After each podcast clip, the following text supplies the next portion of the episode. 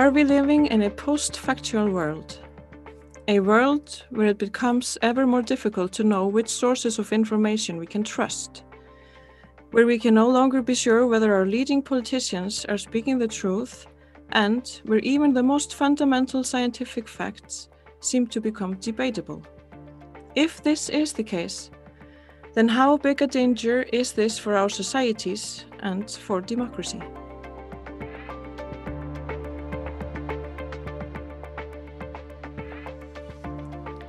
Welcome to our Post Truth Politics Meet the Team podcast.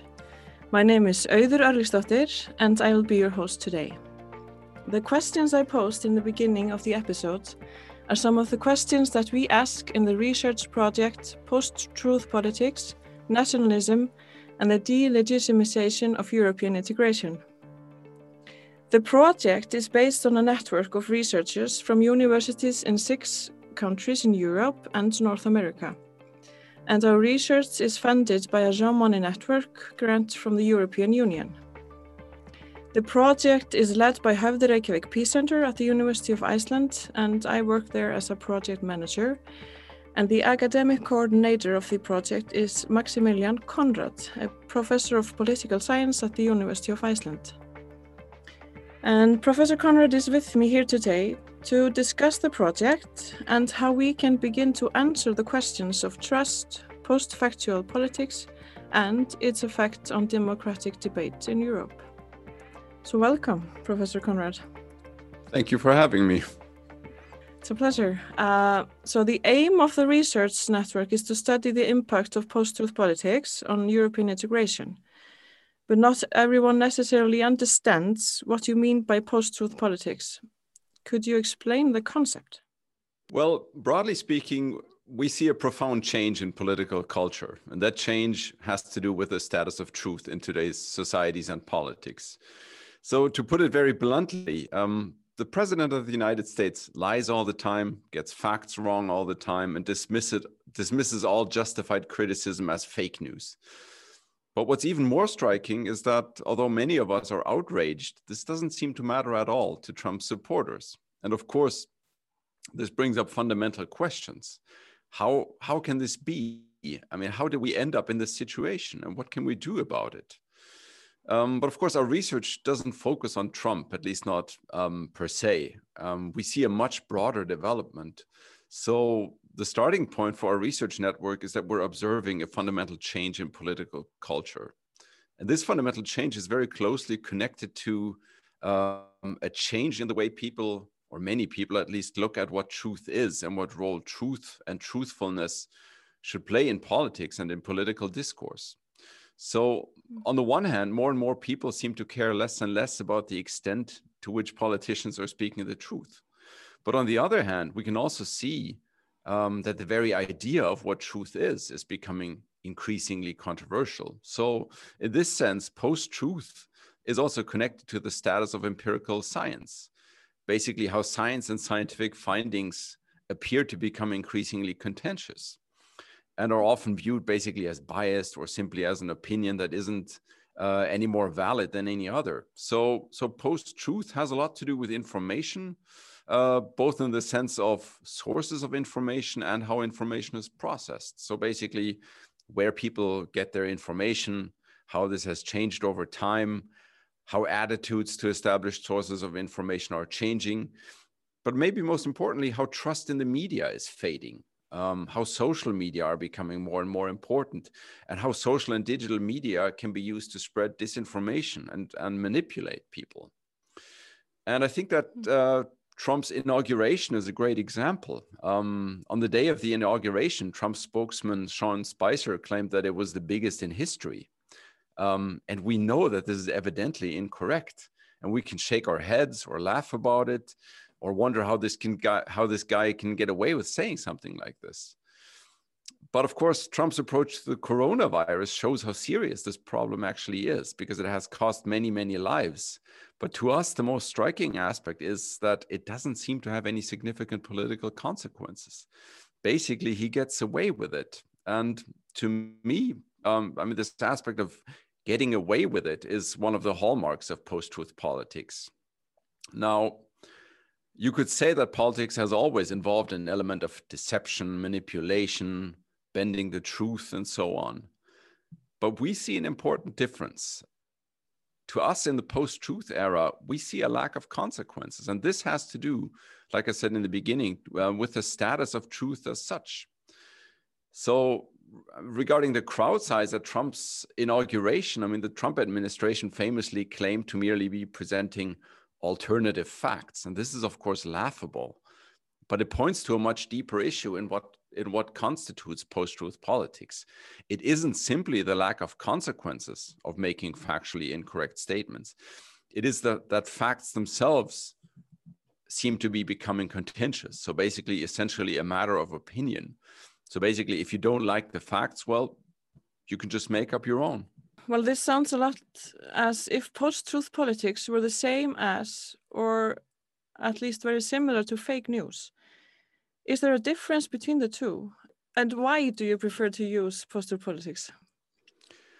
Uh, well, fake news is certainly a, uh, a, similarly popular concept, and, and it refers to a phenomenon that is very closely connected to what we are talking about when we speak about post truth politics.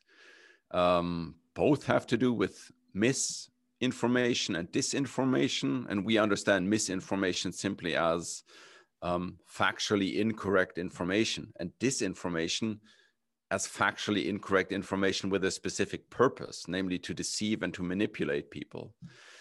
Um, that's a very fundamental, but also a very crucial distinction.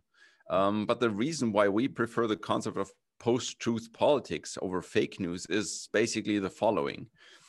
Um, the concept of fake news is used predominantly to discredit critical media. And it's very well known that uh, that Donald Trump likes to use this. I mean, when he's faced with critical questions from the media, he simply resorts to the tactic of calling them fake news.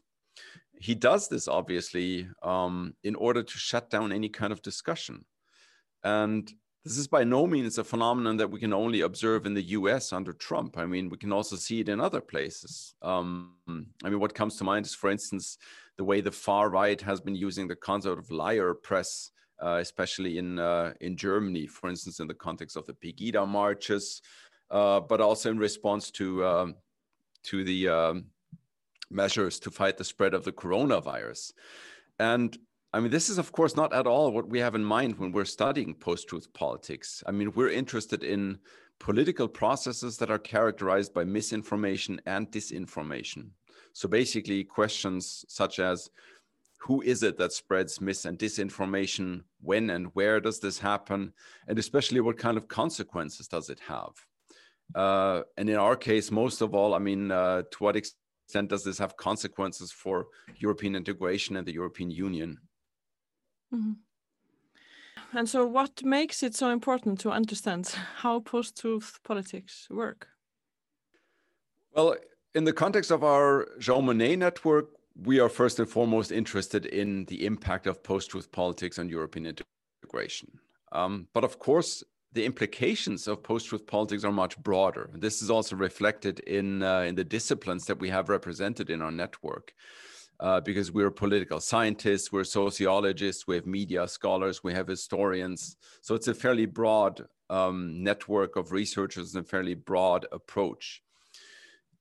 And essentially, we're interested in post truth politics in the sense that um, we are concerned about its implications for democracy in general, um, but also for political communication in democratic societies, uh, for the quality of public debates in the public sphere, and so on. And um, if it is true that the very status of the truth um, is changing, I mean, if the truth as a concept is losing its its symbolic authority, um, and if even basic facts are becoming contested, then I think it's no exaggeration that democracy uh, will have a fundamental problem. Because um, I see it as very difficult to imagine how how any kind of political discussion is supposed to be possible if we cannot even agree on basic facts, or, or basically, I should say, if we cannot accept basic facts as such. Uh, and I think this is a particular problem for democracies for a very simple reason, namely that uh, discussion, debate, argumentation, and so on are basically the lifeblood of any functioning democracy. And Um, I would make the claim that the uh, the COVID pandemic is a striking illustration of how serious this problem is. Uh, serious not so much in the sense of, you know, a few thousand people protesting governmental restrictions in in so-called hygiene protests in Berlin. I mean, this is something that a democratic society can and by all means has to be able to live with because contestation is very important in democracy. But what is much more concerning to us is, is how scientific facts are dismissed as either, you know, just one theory or one opinion among many, uh, or worse, as an outright lie, or um, even simply as a conspiracy. And I think it's clear that if this spreads to wider sections of societies, then the consequences will, will be unimaginable. And, uh, and this development is particularly concerning because we can link it to the rise of digital and social media and also the gradual decline of trust in established media institutions, basically journalism. Mm-hmm. So, is post truth politics, as you understand it, a new phenomenon, or has it always been around in some form? Well, I think this is, in, in a sense, one of the defining questions in the debate on post truth politics, uh, or a lot, at, at, least a lot of the debates um, focus on this very question, because there's a lot of people that are saying, uh, you know, this has always been an aspect of politics. Uh, so many scholars dispute that this is actually a new phenomenon, but I think it's it's fairly banal to point out that some element of deceit or manipulation has always existed in politics. I think that's something that we can easily agree on. Um, but there are some contemporary developments that indicate, at least to me, that we are talking about something quite new um, both in quantitative terms, uh, but also in qualitative terms. Um, on the one hand, I mean, we can claim that a president like Donald Trump would have been unthinkable before the, the era of post truth politics, at least in the way we understand it. Um, because, I mean, why would anyone tolerate someone as their democratically elected leader who cannot seem to stop lying or who, who, who simply doesn't seem to care about the facts?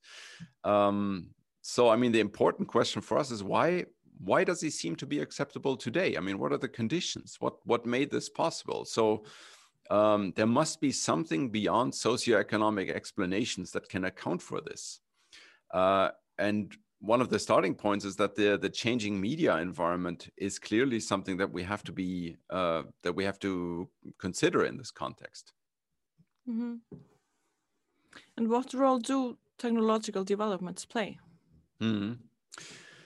Well, it's quite common to say that that digital and in particular social media play a key role in the emergence of post-truth politics, uh, and actually quite a bit has already been written about this, and it is quite striking um, to see how the rise of the internet and later digital and social media um, has basically gone hand in hand with the decline of trust in mainstream journalism. And basically, how this has led to the emergence of post truth politics. Um, there's some very interesting literature that talks about um, the impact of social media on the public sphere. Um, for instance, Cass Sunstein is one of the famous authors that that has argued very convincingly how social media contribute on the one hand to the fragmentation of the public sphere. Um, so basically, that in the age of social media, there is no longer kind of uh, any overarching communicative space in which we can debate with one another. Um, and where we're expo exposed basically to to unexpected information that that can challenge our our own views. Uh, instead, um, I mean, basically, we're now faced with a, a public sphere that is made up of um, some kind of semi-public sphere of virtually limitless limitless echo chambers, and in these echo chambers. The information that we're exposed to is essentially tailored to our interests and to our preferences, and basically, this results in us speaking almost exclusively to people who have very similar views. So basically, to like-minded people. And this, this is again Sunstein's argument. I mean, this bears the risk of polarization. So basically, the idea that um, views become more extreme or radical simply are simply because they are based on one-sided information and they're formed among people who basically held the same views from the outset. But of course, technological developments can be even scarier uh, when we think of post truth politics from the vantage point of targeted disinformation campaigns. So basically, the idea that uh, social media are something that has made it possible and actually um, relatively easy to spread disinformation and even to to direct such disinformation to any specific target group, as we've seen, for instance, in the Brexit referendum or in the uh, the U.S. presidential election in 2016. If you look at the research that your network has already done, are there any specific political issues that seem particularly prone to disinformation or post-truth politics? Mm. Well, our research network is primarily interested in European integration, but uh, I mean, we do see that there are certain policy areas in which disinformation tends to play a, an important role. Um, I mean, for instance, in the wake of the, the refugee crisis in 2015, 2016, migration was clearly such an issue. And this is one of the reasons why one of the four work packages in our network um, focuses specifically on, on the mediatization and politicization of immigration. Uh, this is the work that is coordinated by our partners at the University of Helsinki in Finland. Um, but I also think that the uh, the COVID pandemic shows us very clearly how um, situations of scientific uncertainty are um, well an extremely fertile ground for disinformation and and also post-truth politics. And your network focuses in particular on the impact of post-truth politics on European integration. And why is this focus so important? Mm. Well, I think that in some ways, um, European integration and the European Union have always been uh, an easy target for disinformation, at least since since the emergence of Euroscepticism in the early 1990s after the Maastricht Treaty. Um, this is possibly connected to the fact that um, the EU is often seen as very far away from the average citizen, uh, and basically that most people know relatively little about how decision making works in the EU institutions. Uh, and this has made it quite easy for Eurosceptic actors to, well, essentially exploit ideas about the EU as, as some kind of undemocratic polity, as a superstate in the making, uh, as a bureaucratic monster, as a money waster, and so on. And such voices have been especially loud in, in referendum campaigns around major treaty changes. I mean, if you think, for instance, about uh, the Maastricht Treaty, if you think about the Constitutional Treaty, if you think about the debate surrounding the Lisbon Treaty, and so on. Um, but of course, the rise of post-truth politics, as we understand it, uh, has only made this problem worse, and we we we do see this reflected in in the rise of uh, right-wing populism, both at the domestic and at the European levels. And I think that Brexit is, uh, well, possibly the key example of what mis and disinformation uh, campaigns can result in when it comes to questions of European integration. Um, especially because, um, well, because of the central role that digital and social media have played played in in spreading such mis and disinformation. Um, but I also think that we also need to pay attention to the kinds of mis and disinformation processes that play out in relation to the EU in in domestic and in European elections. Mm. Um, the project runs from the from 2019 to 2022. What do you expect to find out in the course of this research project? And what will be know what will we know at the end of the project that we don't know already? Yeah, I mean it's a good question because we do know quite a bit about kind of the phenomenon of of post-truth politics to start out with, but I think this is also kind of an an emerging discussion. So it's uh, it's good that we participate in this basically from the outset. But well, first of all, uh, we obviously want our research to to provide a better understanding of post-truth politics. I mean, that's the first and, and overarching ambition. We want to provide a better conceptual understanding that is uh, to explain what constitutes post-truth politics, how serious the challenge is that it presents to democracy, uh, well, also to the public sphere and more specifically to European integration. So, well, part of this work is is theoretical, um, but much of the output of the project is going to be empirical. So, essentially, the network will provide a huge amount of material and analyses uh, that I hope will give us a clear understanding of of you know what constitutes the challenge of post-truth politics, not just in theoretical but also in empirical terms. Um, but maybe our most important ambition um, is, you know, that that all this research that we do will also feed into a more informed understanding of what needs to be done, especially by policymakers, uh, in order to tackle this problem. So uh, the network does much more than you know quote unquote merely produce academic books and articles i mean it's also our ambition that we want to spread knowledge about post-truth politics um, to wider circles civil society. So for instance we organize public workshops we organize webinars and then of course not least this podcast series. Um, and we're doing that in the hope that we can raise awareness for the problem of but also solutions to post-truth politics. But um, part of our output is also specifically tailored to uh, to policymakers. So um, we do produce policy briefs, uh, and I'm completely convinced that our conclusions will yield um, quite important lessons for policymakers when it comes to um, well, essentially citizenship education, uh, but also information literacy more generally, because um, you know, we might say that post-truth politics may not be a particularly serious problem for those of us who are trained in in practicing source criticism. That is, those who already have the competence, basically, to uh, to assess the credibility of various sources of information and so on.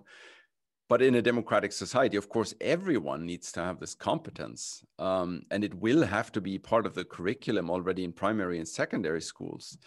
Um, and it will not only have to be part of the curriculum, but um, we also need to develop ways uh, in which these kinds of competences can be taught and learned effectively.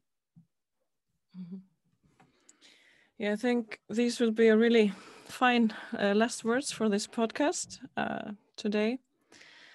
And we look, of course, forward to uh, continue the discussion. Uh, thank you for being with me here today, Professor Conrad. Thank and you thank you for taking the time, yeah, to discuss this important issue of post-truth politics and its implications for democratic debate in Europe.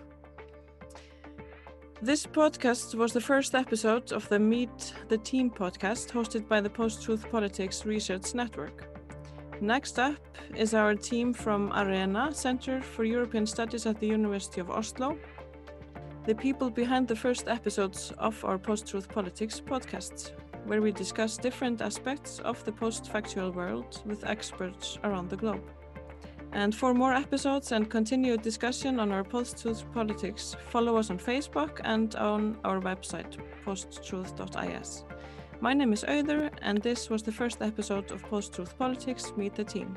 Professor Maximilian Conrad, thank you for listening and tune in for our next episode.